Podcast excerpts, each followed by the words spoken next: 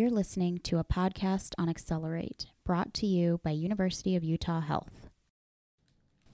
Today we are uh, having a conversation with Erin Fox and Linda Tyler about the work that they've been able to accomplish together in pharmacy. And every practicing episode, we start by talking about how did you get into your line of work. And so I'll ask each of you, how did you know you were going to become a pharmacist? Linda? I knew in high school that I liked sciences. I loved math, I loved biology. Uh, physics was like my favorite science, chemistry was awesome.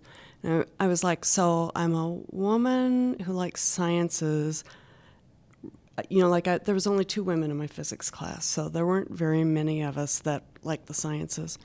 Um, and one day I was um, stopping by the pharmacy uh, to pick up. My father was a smoker, and every time we moved, he had to find a place to buy cigars. So he would connect with the local pharmacy. And uh, once I got my driver's license in high school, it was sort of my job to go pick up the cigars once a week. And so I walked in the pharmacy and um, I would start talking to the pharmacist and the other staff in there. And I realized, gosh, I wonder what it takes to be a pharmacist. And I looked into it and I realized, well, you have to take physics, chemistry, and biology. You have to have a fair amount of math. And uh, wow, you get to work with patients. And that sounded so much better than being like in a research lab or anything else that you do with sciences. Um, I'd been a candy striper as well, so I'd volunteered in the hospital, so I knew kind of what jobs there were in the hospital, and I thought hospitals were just the coolest place. So I started looking into pharmacy, what it took to be a pharmacist, uh, talked to some other pharmacists as well, and uh, decided I wanted to be a pharmacist. Um, I have to tell you, every, in college, every time mid semester, as you're getting through midterms, and they're just hard sometimes, I would like rethink my choice and then go, no, no, this is what I want to do. And it really wasn't until I was in my uh, second year of pharmacy school that I quit doing that, like every semester. Um, but it, but once I got into the clinical part of the curriculum, I knew I was absolutely in the right place. I knew I could make a difference in patient care. It was right when clinical pharmacy was uh, coming to the forefront and uh, that was the best place to be because you were working directly with patients and impacting patient care. I loved science and I got a biology degree here at the university. And I thought I would be, at the time, there was a lot of um, stuff going on with the Genome Project, and I just thought that was fascinating and I loved it, loved it, loved it. Um, so I finished my biology degree and I got um, a job, a different job at ARUP. I worked at ARUP all along while I was getting my biology degree. And the reality of what it actually takes to be in the lab and to do the cell culture and do the protein isolation um, yeah, I, I didn't have the patience for it. And I was all by myself at 3 a.m. in a cold room going, What am I doing? How is this ever going to help anybody? And uh, my very good friend at the time that I had done my biology degree together with, he convinced me, Hey, let's take this pharmacy class. I'm thinking about pharmacy. We can take the class and see what it's like before we commit. And so we we did that together, and I loved it. I, I just loved it. It was uh, Dave Rill's biochemistry class, and I just loved it. And so I thought, well, I'm going to do pharmacy, and I have loved that choice ever since. When when did you first understand as a pharmacist you were helping someone? I was very attracted to pharmacy because of my interest in science.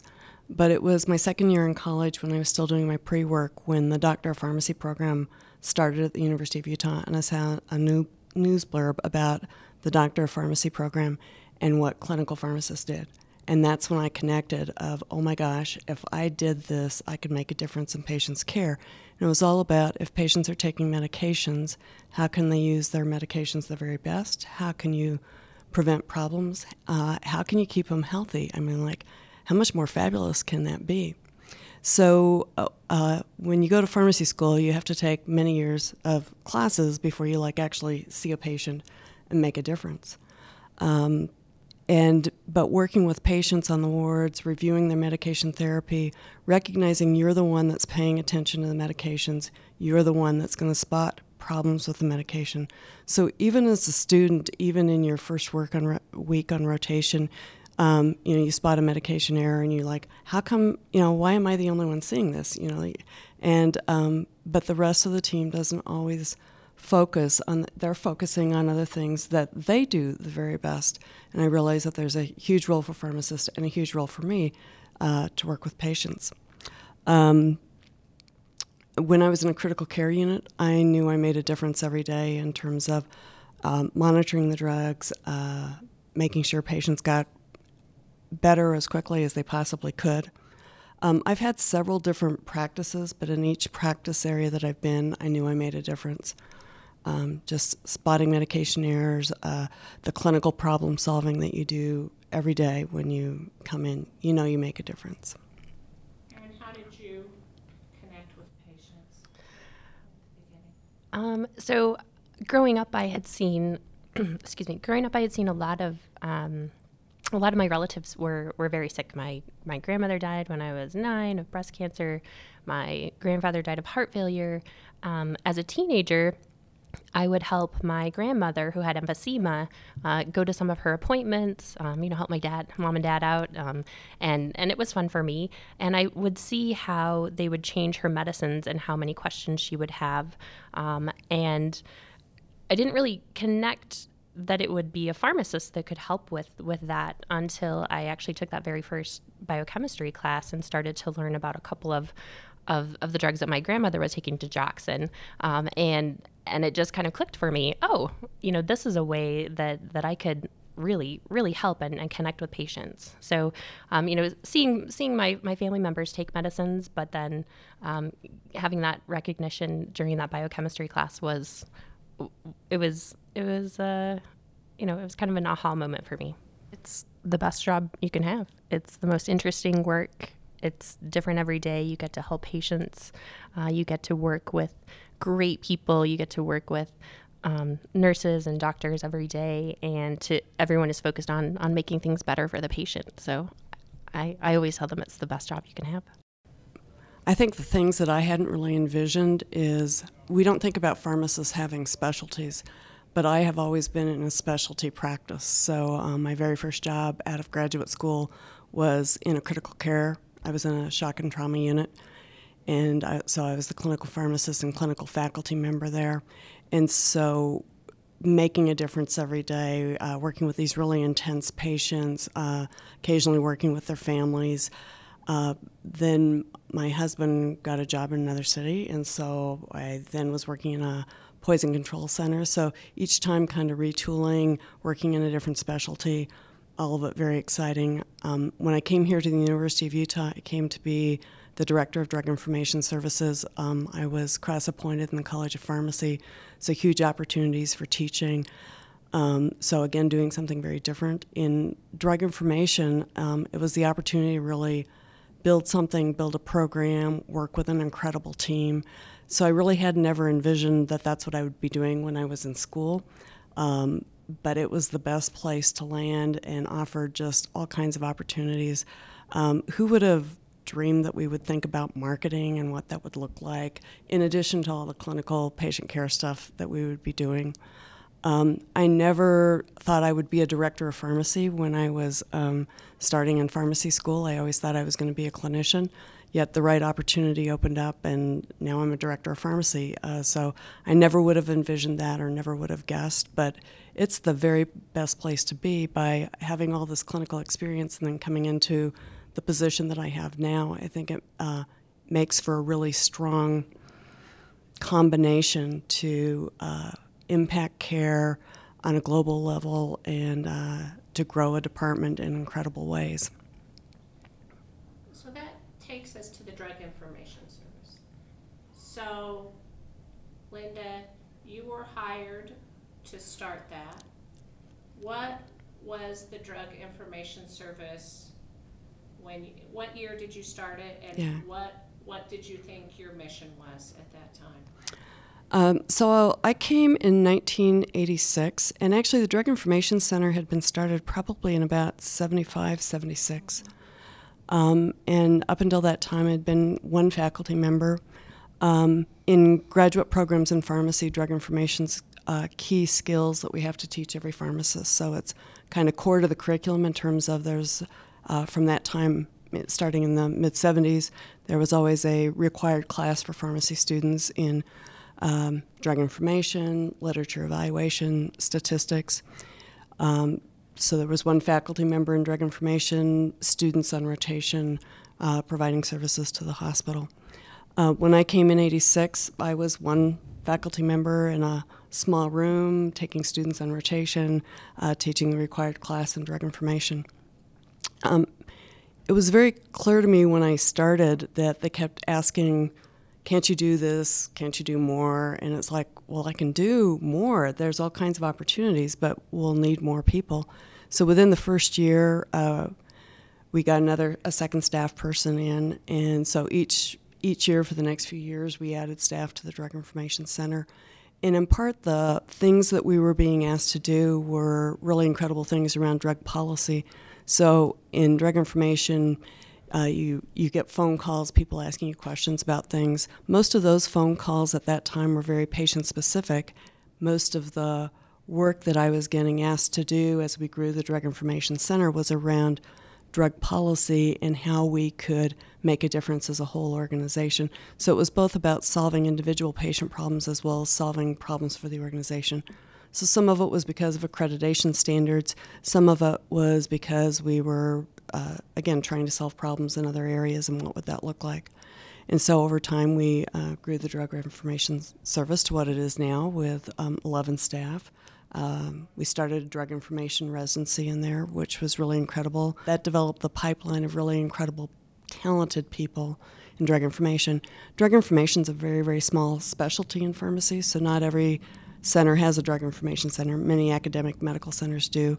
At this point in time, I don't know of any other academic medical center that has a center as large as ours. Erin, when did you, you trained here, surely you were trained with Linda. When did you think that was the fit for you? During pharmacy school, um, many of my classmates um, were were just going to graduate and get a job, um, but some of us were thinking about residencies, and I was thinking about residency too. Um, but I remember thinking, you know, I, I really like such a broad array of, of different things in pharmacy. I, I can't envision specializing in just critical care or oncology. And so um, I talked to Linda about drug information. I was her TA for, for that class. And um, I remember she, you know, just was delighted that I was interested. And, and, and that was such a great, um, such a great opportunity to train in drug information and, and have the opportunity to get a set of specialized skills, but still keep a really broad, um, uh, broad, broad base of, of, of items that I get to look at. So together, uh, you've built a program that is not only of amazing institutional significance, but now is of national significance. Um, what what's your passion that drove you to make such a significant difference in the field of pharmacy? Where, what is it that's driving both of you? It's really for for us to be successful. It's always been very important that we maintained our focus on what was really important. And so, first and foremost, as a drug information center in an academic medical center, it was to serve our patients. And so we would think of things that we would do, or we would run across problems we were solving, um, and we would solve them for our, our patients and our organization. But we also realized sometimes that the work that we were doing internally had application to every other organization. And so that's really how we got to the work that we did in drug shortages. During the uh, 1990s, there weren't very many drug shortages, but we realized that when we had a drug shortage, the sooner that we got the physicians involved in the shortage and worked together to find a solution, uh, the more capable we were to take care of patients in these critical situations. So, over the years, we developed a fairly structured process and always developed written communication for people so they had something in their hand what they needed to do when a shortage, for instance, occurred. Um, so, as we get towards 2000, there were becoming more and more shortages. There were some people that knew of the internal work that we had done around shortages and, and having a consistent process and engaging our medical staff in that. And they said, um, you know, others are really struggling with this. You should really partner with some of our national organizations. And I said, oh, that's that's a really great idea. Let me start a conversation with them. So I started a conversation with them, and they kind of like go, well, shortages is a big issue, but we kind of don't know what to do about it. And we said, well, we do. And, but it really took a lot of convincing to get them to be interested in that. Um, so it, it took a while, but we forged a partnership with the American Society of Health System Pharmacists to create a website around the shortages. We would provide the clinical information for the website. Um, the very year we forged the partnership, what started out as just a few shortages uh, expanded mightily to like over 100 shortages. So suddenly we had uh, bought all this incredible extra work. But the focus is is what's the real work we do for our patients that we need to do for our organization, and if it has applicability to help other patients and other organizations, then let's explore that. Um, so we stay very focused that our work is, is patient focused work. As an academic medical center, we always have trainees with us, so we layer into that that if this is the real work we do, how can we pull our trainees through to uh, participate in this work, contribute to this work, understand how important this work is for helping our patients, and how we uh, apply it to patients in other organizations. Um, so we never would have guessed that it got as big and as bold, and that it would be such a, a huge national dialogue uh, in many ways, both from drug shortages, but now moving on to the rising cost of pharmaceuticals. How about you, Erin, how do you stay focused in what has grown so dramatically? So I think one of the best parts of working in drug information is the opportunity to make things better for not just one patient, but all the patients at our health system. And so I just view the work that we do on drug shortages right along that. We are not only helping the patients at our hospital, but we're helping the patients across the country. And that is very, very gratifying to know that that work is helpful and it's useful. I hear from colleagues across the country uh, to this day how much they value the information we provide. And, you know, every shortage affects patients. And, you know, our practice is always for the patients first. And so that's, there's no, I don't really have to refocus myself because that's that's the important work we do every day. Talk about a time when a shortage was really scary for both of you, that you knew that something serious was coming and that you had to get the organization ready. Can you think about, is there a shortage that sticks out in your mind? Yeah. What, tell us about that. In 2011, uh, I got a call from a colleague at FDA that we I work together with all the time, and they told me that a factory had closed, and mo- most of the drugs made in that factory were chemotherapy drugs. And what was going to happen basically was a shortage of probably 30 to 40 of the most basic chemotherapy drugs that we need every day to treat our patients. So we knew that things were going to be really grim for a while. And so we worked really closely with our colleagues at, at Huntsman Cancer Hospital. And what we did was we developed a strategy where we would track out how much drug we had. And before we would start a new patient on that medicine, we would make sure that we would have enough medicine to cover their whole course of therapy. And with chemotherapy, there there are often choices in regimens, but once you start a regimen, you really want to finish that regimen. And so, what we did um, by by kind of thinking ahead, being proactive, and and tracking it through, we were able um, to not have any patients not able not be able to finish their regimen, and and that was great because not everyone across the country did that. Um, many many centers chose to manage those shortages um, by what drug they were able to get at on that day, and and many patients were were going to chemotherapy centers and being turned away and not being able to receive their their treatment. Um, that actually really helped explode the topic um, in the news media because we had patients telling the, the media, hey, I can't get my chemotherapy. What is going on? Um, but I was really happy with the plan that we made. It took a tremendous amount of work and a tremendous amount of being proactive and and discussions with with the physicians but um, our organization was was really able to get through that horrible critical time one that I can think of is propofol. It's a drug used in anesthesia, a, a very critical drug used there. And so there was going to be this shortage. So we worked very closely with our anesthesiologist how to plan for this shortage, how to decide when we were going to use it, when we weren't going to use it, uh, what alternatives they were.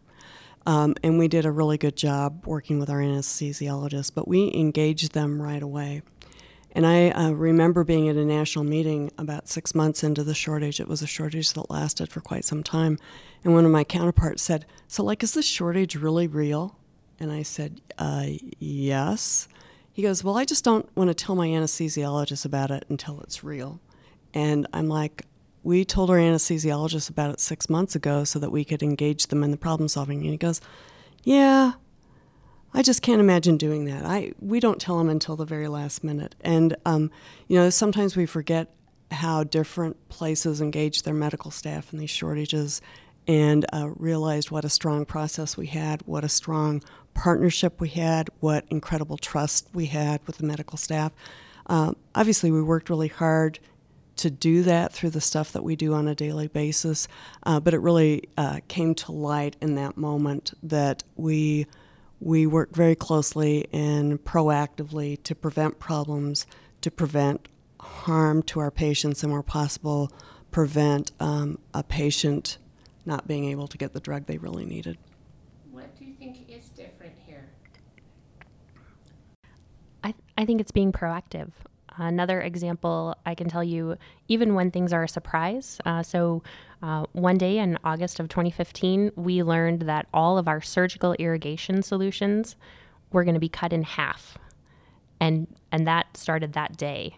Um, so I very quickly had to go work with Kathy Adamson and Dr. Saltzman and make a plan because you can't do surgery without those irrigations and we can't just quit doing half of our surgeries. Uh, so, what we did was we were able to use uh, smaller bags of, of saline, which was very inconvenient for the technicians, um, but it's better than not doing surgery at all. And so, I think what's different about our organization is the teamwork, thinking ahead, being proactive. Our physicians are always um, whenever I talk to them about a potential shortage, they're always happy to know about it. And I, I can always circle back and say, hey, guess what? It, it, turned out to not be a problem. But they're never angry that we're crying wolf or bothering them. They would rather be a part of that planning process. And I think that's just a really um, huge benefit we have uh, as a culture here. Our physicians don't trust us if we say, oh, yeah, we've known about this shortage for three months. Uh, but now, now that it's real, we're having a conversation with you. So we've really worked hard to change the dialogue to engage them the moment we know about a shortage so that we can work together for how we're going to take care of patients under these uh, new circumstances, so to speak. And it's, it's really gratifying how incredible it is, and most importantly, how we have so positively affected patient care in terms of preventing problems, making the, the meager resources go as far as we can, make sure the patients with the most critical need uh, get the medications that they need. What's been your biggest struggle um, in your career, your practice? Learning how to say no. I'm terrible at that. I I love um, learning new things. I love accepting new challenges. I will almost always say yes, and then I usually buy myself some late nights and some rough weekends uh, by by saying yes to too many things. But I wouldn't I wouldn't necessarily change it, um, but it is something that I try to work on. But but it's a struggle. It's it's hard not to say yes, um, and and I'm a really poor role model for her in that regard, in that I I have the same difficulty. Um, I would say the biggest thing is um, I'm one whole person, and I have my work life and I have my home life, and it's juggling and balance everything. And when I think about all the years uh, raising my kids and how you juggled stuff and the at times the what you gave up a little bit because something was happening at work that was uh, really important but also really engaging in balancing that um, but also sharing that and sharing that passion uh, with my kids but uh, the balance has always been uh, challenging and tricky and i would say that's probably the greatest challenge in many ways um, you know, when some of our residents are here and they say, "Hey, I'm thinking about planning a family. How did you do it?" I'm like, in some ways, I I don't know because there was just so much going on, and we just kind of made it happen. And what did that look like? But it took a tremendous amount of juggling. Um, of you know what you were doing at home, what you were doing at work, um, and also juggling with your teammates because each of them had needs, and very much we all wanted to be there to support them. So uh, you know, like um, I used to make my kids uh, think of my son in high school. I used to when he'd pick me up from work, make him come in to pick me up. I said, "You need to know the people I work with in case anything happened. I'd want you to know who I worked with and." And he's like, Mom, don't make me do that. And I'm like, No, it's really important. But um, my team members saw my kids grow up. I'm seeing Erin's kids grow up. I don't see them very often, but um, uh, we have to work together and support each other in that way. So, I, one of the keys I would say in how we made it work is that we work together as team here, um, and that we, yeah, you know, sometimes you don't want your family life mixing with your work life, but we had to support each other in both regards, or it would not work, and uh, we would not be able to do the things that we're incredibly passionate about. I remember to work in the 90s in the winter, and I was driving up the hill, Linda, and listening to the radio, and you were on the radio. And I said, That's Linda. And I thought maybe it was local NPR, but it was national NPR. And it was the first time, I think, that you were on the radio, and I came and found you. And I said, Linda, you're on NPR. Both of you have now been nationally speaking about the work you lead in the media, before Congress. This, who would have thought Utah would lead the country? What has that aspect of your practice been like? It, it's an incredible, wild ride. Um, so, first of all, you have to recognize that pharmacists in general are uh, typically shy introverts. Uh, we're not really good about telling our story. And if you said, I'm going to put you in front of a camera, camera or you're going to talk to NPR, we go, oh no, I would figure out a hundred ways not to do that. Um, and so, very early on, when I was here in the Drug Information Service, um, KSL called and said, Hey, uh, there's this new drug on the market, We'd like to interview you. Um, and I'm like, uh, no, no, I'm really sorry, I can't do that interview. You know, work's busy. I, you know, I could think of a hundred reasons why on that particular day I couldn't do it. And and likewise, when the television media calls you, they're on a news cycle. They they really want to talk to you like within the hour. Um, so that night on the evening news, I watched the evening news, and they interviewed somebody who, in my opinion, got the story wrong and really didn't understand the key points. And then I think to myself, well, if I wasn't willing to talk to them, this is what it looks like. So I have to figure out how to make this better. So then I realized that it, it didn't actually have to be me talking to the media. I could find people to talk to the media.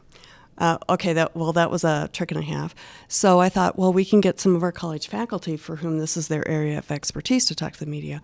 So then again, I would watch the evening news after they'd been interviewed, and um, I would say that their interviews, while highly accurate, uh, failed to understand the audience that they were talking to, and did not make it a accessible piece. So um, I worked with our PR department at the time, and they really didn't think that there'd ever be very much around pharmacy and that that really wouldn't work, but that'd keep us in mind. Uh, but the one thing we started doing is when we got requests, we would funnel them with PR and we'd think about it together who would be the best people to work with. And so that, that relation uh, continued to grow. Um, as we started getting into our work with drug shortages, we would sit down with the media and, and they'd kind of look at us and go, We just don't understand how this is a story. And we said, No, it's a really, really big story, and we're going to get questions about it, and, and we'd like to figure out a strategy and a way to do this. And, and you know, I don't have the skills to talk to the media. I need your help in learning about this. And there uh, so they started working with us, and um, so over time they've worked with us a tremendous amount. Um, I would have to say we're still not comfortable doing this. This is still not my favorite thing in many ways. Um, but I recognize that it is important to get our story out. And so, very basically, if we don't tell our story, nobody else will. So, how do we craft that story? What does it look like? Um, around shortages, uh, this is something we're really passionate about. So, we're willing to talk about it. And rising drug costs would be another one, which obviously is in the news recently. Um, but this is a who would have guessed. Um, Did you ever think you'd be testifying before Congress, Erin? You know, I no. Um, as as shortages heated up, though, in in the media, I I did often wonder if they would want me to come talk, but um, you know, when the drug prices exploded, you know, a big reason why I was asked for for that to to talk to the Senate committee, um, you know. I, had built relationships over the years with different reporters, and and I'd kind of given them that drug pricing story, and it just started uh, a big swirl in the media. And um, you know, we're I think they also chose me because Senator Hatch was on that committee. Um, but it was it was a great opportunity to again to tell our story and to try to get um, you know the what what the real story is from the people on the ground. This is what it looks like when a drug company raises prices and what our hospital has to do to manage that. So it's actually a, really an extension of drug shortages because when drug prices increase, uh, it creates a shortage if a patient can't afford that medicine or a hospital has to change how they stock the medicine. So together, you have built um, work that supported our patients and our physicians, our nursing team, our region, and our country. What, Linda, do you want Erin to know about how you feel about the work you've done together? Um, I am just so proud of the work we've done. Um, she is so committed to excellence in everything she does every day. Um, it's absolutely phenomenal. And I would want her to know how much I enjoy and value the relationship that we have, um, how highly I think of her, how much I love working with her on a daily basis, how much I trust her, how much I respect her. Erin, you came as a TA to Dr. Tyler, and here we are all these years later. What has, she- what do you want her to know?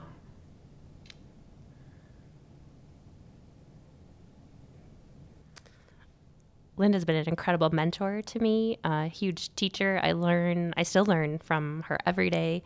I love, I love working for her. I love working with her. Um, I think part of what drives my passion for excellence and to make my team as good as they can be and our service as good as they can be is to help support what what Linda built and and to keep you know to keep making that better. So um, I I just love working for Linda, and um, I can't thank her enough for all the um, for everything. If you like this, we have more. Visit accelerateutah.com. Accelerate is Chrissy Daniels, Kim Mahoney, Mari Ransco, Steve Johnson, Marcy Hopkins, Bob Pendleton, and our community of contributors.